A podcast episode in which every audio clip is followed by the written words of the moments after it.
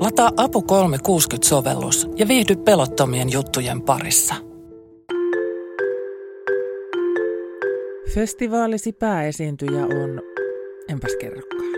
En pääse kertomaan ja sekös tässä harmittaa. Suoratoistopalvelu Spotify tarjosi käyttäjilleen taas perinteisen kuunteluista tehdyn vuosikoosteen, nyt festivaalikattauksen muodossa. Näitä jaettiin ja vertaatiin innostuneesti. Itse en jakanut, koska käytän toista suoratoistopalvelua, mutta vähänkö olisi ollut kiva kertoa, miten hyvää musiikkia juuri minä kuuntelen. Tätähän me teemme pitkin vuotta. Jaamme parhaat keikat, lenkkimusiikkilistamme, suosikkijoululaulumme. Miksi? Miksi haluamme kertoa musiikkimaustamme muille? Ja mistä silloin kerromme? Kysytään. Tämä on Se avun kysymys podcast. Kerran viikossa tartutaan yhteen aiheeseen ja kysytään vielä yksi kysymys lisää. Minä olen Kati Lahtinen. Mä oon Hanna Peltola. Mä oon musiikkitieteen apulaisprofessori, musiikkitieteen dosentti ja muusikko. Näiden lisäksi Henna-Rikka Peltola on opettaja ja musiikin tutkija. Tai oikeastaan hän sanoo tutkivansa ihmistä ja ihmisen vuorovaikutusta. Musiikki on tutkimusmiljö. Mistä ja miksi me musiikissa pidämme, mitä se saa meissä aikaan, miten reagoimaan, miten käyttäydymme, miten suhtaudumme muihin. Yksi uusimpia tutkimuksia käsittelee ihmisiä ravintolan tanssilattialla. Miten ihmiset tanssivat yhdessä, kun he ovat saaneet itse valita musiikin, ja miten silloin, kun musiikki on tutkija valitsemaa. Sillä kyllähän me sen tiedämme. Kaikki haluavat tanssia vain hyviä biisejä. Me valitsemme paikankin sen mukaan, millaista musiikkia siellä soitetaan. Kaikki tämä kertoo musiikin merkityksestä meille ja sosiaalisille suhteille. Peltola itse vetää tutkimusta siitä, mitä vastenmielisen musiikin kuunteleminen saa meissä aikaan. Siihen palataan vielä.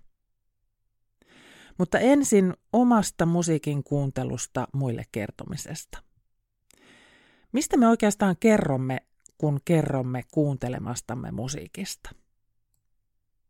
Pahoittelut huonosta puhelinyhteydestä. Tällä mennään Suomessa 2022. No se on monille sellainen tapa niin osoittaa omaa sosiaalista identiteettiä ja, ja ikään kuin, niin kuin etsiä samankaltaisuuksia toisten ihmisten kanssa. Eli sillä musiikkimaulla ja musiikin kuuntelulla voi niin kuin raottaa sellaisia puolia itsestään, mitä haluaa toisten näkevän ja, ja ikään kuin löytää kaltaisia, jotka sitten arvostaa samanlaisia musiikillisia asioita. Niin kuin henkilökohtaisen maun avulla niin me niin kuin löydetään niitä omia, omia kupliamme ja, ja kaltaisemme ihmisiä, joiden kanssa tuntee semmoista niin kuin yhteenkuuluvuutta. Siinä tulee semmoinen kuulluksi tuleminen ja, ja niin kuin kohtaaminen toisten ihmisten kanssa. Että et joku niin kuin ymmärtää maailmaa samalla tavalla kuin minäkin. Yhteinen musiikkimaku tarjoaa meille siis kohtaamispinnan ilman, että sitä tarvitsee edes sanallistaa toiselle. Samalla identifioidutaan paljon muuhunkin kuin yhteiseen musiikkimakuun. Ei vain artistin persona tai musiikki itse, vaan kertomalla musiikkimaustamme kerromme omasta historiastamme ja itselle tärkeistä hetkistä. Musiikkimausta kertominen on itsestä kertomista. Ja siksi aina ei haluta kertoa. Se on joillekin vähän arkakin aihe. Että meillähän on myöskin semmoisia niin sanottuja niin kuin guilty pleasure musiikkinautintoja, mistä ei oikeastaan kehtaa kertoa kellekään, koska pelkää leimautuvansa naurattavaksi tai että jos itselle tärkeät ihmiset tietää, että, että itselle tärkeät ihmiset ei vaikka pidä semmoista musiikista tai, tai pitää sitä jotenkin huonona tai naurattavana, niin sitten siinä on semmoinen myöskin niin kuin sosiaalisen torjunnan vaara, minkä takia sitten joillekin musiikkimaan jakaminen saattaa olla vähän vaikeampaa. Monille teini-iässä ja varhaisaikuisena kuunneltu musiikki muodostuu loppuelämän musiikkimauksi. Jämähtämistä, nostalgiaa tai syvää itsetuntemusta sen voi kukin määritellä itse. Toisilla musiikkimaku muuttuu hyvinkin paljon vuosien aikana. Suoratoistopalvelujen aikana algoritmit tukevat jo valittua. Utelijat ja seikkailijat voivat joutua kummaan tilanteeseen, jos algoritmin suosittelemana tuleekin se guilty pleasure – Tämä voi olla syy, miksi kaikki eivät ole halunneet Spotify vuosikonteja julkisesti jakaakaan. Oma musiikkimaku voi myös hävettää. Yksi hauskimpia musiikkiin liittyviä ilmiöitä on se, että on cool olla ensimmäisten joukossa. Että minä kyllä kuuntelin tätä jo silloin, kun ne oli vielä autotallissa soittava demobändi. Löysin nämä ennen kuin muut. Hennarikka Peltola, miksi me haluamme olla ensimmäisiä? Varmaan aika monilla ihmisillä on semmoinen toivo siitä, että se oma identiteetti on jotenkin niin erillinen muista. Että totta kai me niin kuin halutaan kuulua toisiin ihmisiin, että, että me kuulutaan joukkoon ja, ja meillä on niitä kaltaisia, mutta yhtä aikaa, vaikka me halutaan kuulua jonnekin, niin me halutaan olla kuitenkin yksilöllisiä. Monilla meillä saattaa olla sellainen ajatus, että jos joku asia on liian suosittua, niin sitten se on vähän niin kuin, ei niin jotenkin arvokasta tai, tai keksiriästä tai, tai individuaalista. Että jotenkin ei haluta olla sit sitä, sitä niin suurta massaa. Mä luulen, että tähän kytkeytyy tämmöinen hipsteriasenne ja, ja rokkipoliisius siinä mielessä, että halutaan tietää tai ymmärtää sitä musiikkia jotenkin paremmin kuin ne suuret nyt kun sä sanoit rokkipoliisisana, niin miksi pitää olla rokkipoliisina keikalla, jos sinne on kerta vapaaehtoisesti mennyt ja lipun maksanut ja päättänyt mennä sinne yleisöön, niin sitten pitää kuitenkin siellä seisoa kädettanassa ja olla arvostelemaan? Se on hyvä kysymys. Mä luulen, että siinä on joku tarve ehkä, ehkä niin suhtautua kriittisesti ja, ja olla niin ikään kuin tietää ne hyvän maun tai hyvän, hyvän ilmaisun rajat ja sitten ikään kuin osoittaa se, että, että niin kuin ei tosiaankaan niin kuin tuossa vaan menestynyt tota, hölmön massan mukana, vaan että, että vähän niin kuin tarkkailee sitä, sitä tilannetta sieltä, sieltä objektiivisesti ja etäisesti ja sitten tekemään tämmöisiä kriittisiä arvioita nyt siitä suorituksesta. Ihan varmaa tietoa siitä, miksi rokkipoliisit toimivat niin kuin toimivat, ei ole. Henna-Riikka Peltolakin siis enemmän arvailee kuin tietää. Rokkipoliisiksi itsensä tunnistavat voivat ilmoittautua ja kertoa tarkemmin.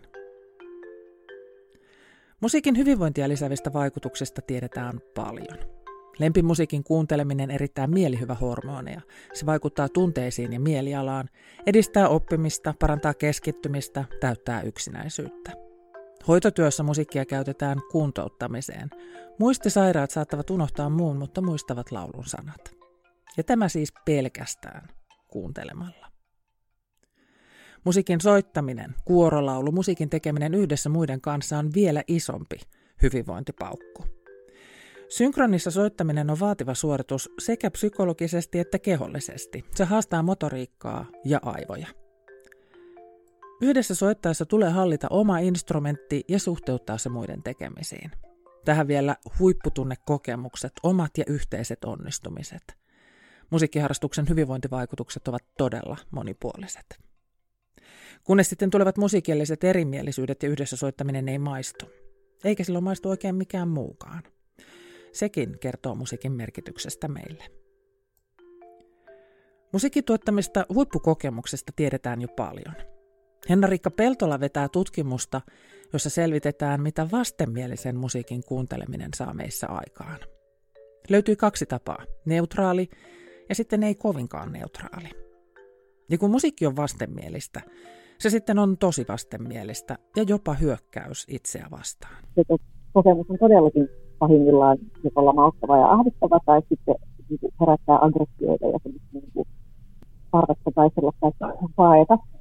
Ja että ihan tämmöiset niin kuin fyysiset tuntemukset, niin kuin puristava tunne kurkusta tai ahdistava paineen tunne tai, tai niin kuin ihan fyysinen kipu, joka jopa kehossa, niin tota, saatte määrittää tämmöisiä vahvoja epämiellyttäviä rikkikokemuksia.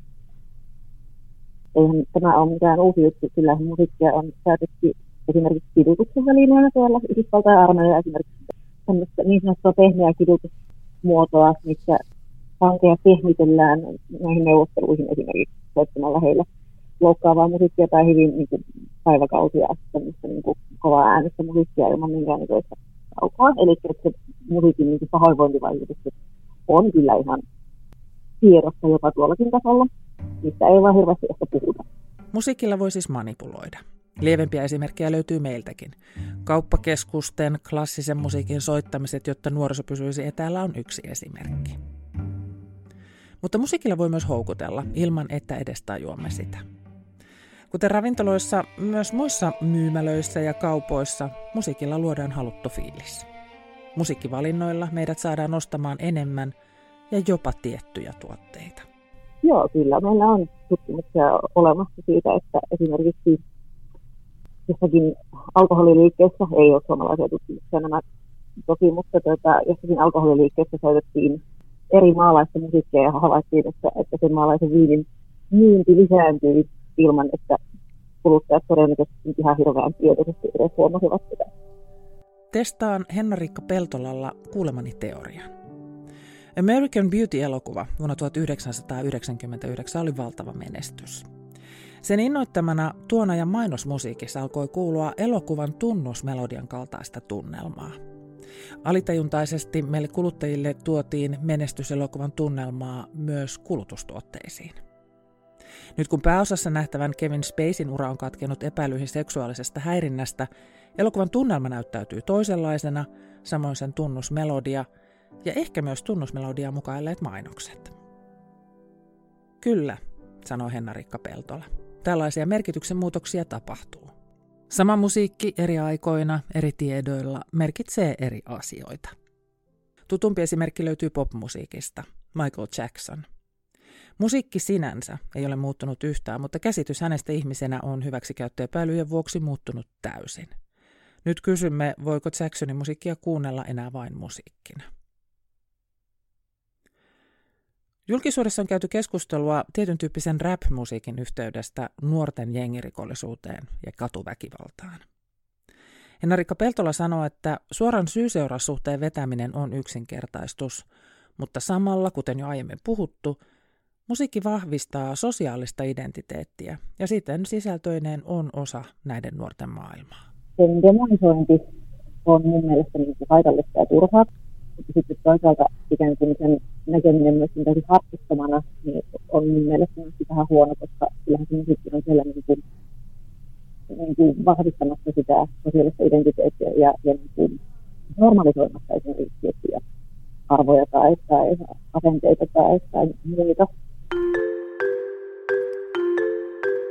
Se Avun kysymyspodcast oli tällä kertaa tässä. Kiitos kun kuuntelit.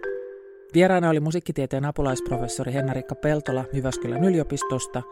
Podin tunnarina soi Esme Krutsin Testing Heights. Podin tekemisestä ja kysymisestä vastaan minä, Kati Lahtinen. Palaute, ajatukset, moitteet ja ehdotukset asioista, joista pitää kysyä lisää, voi laittaa minulle.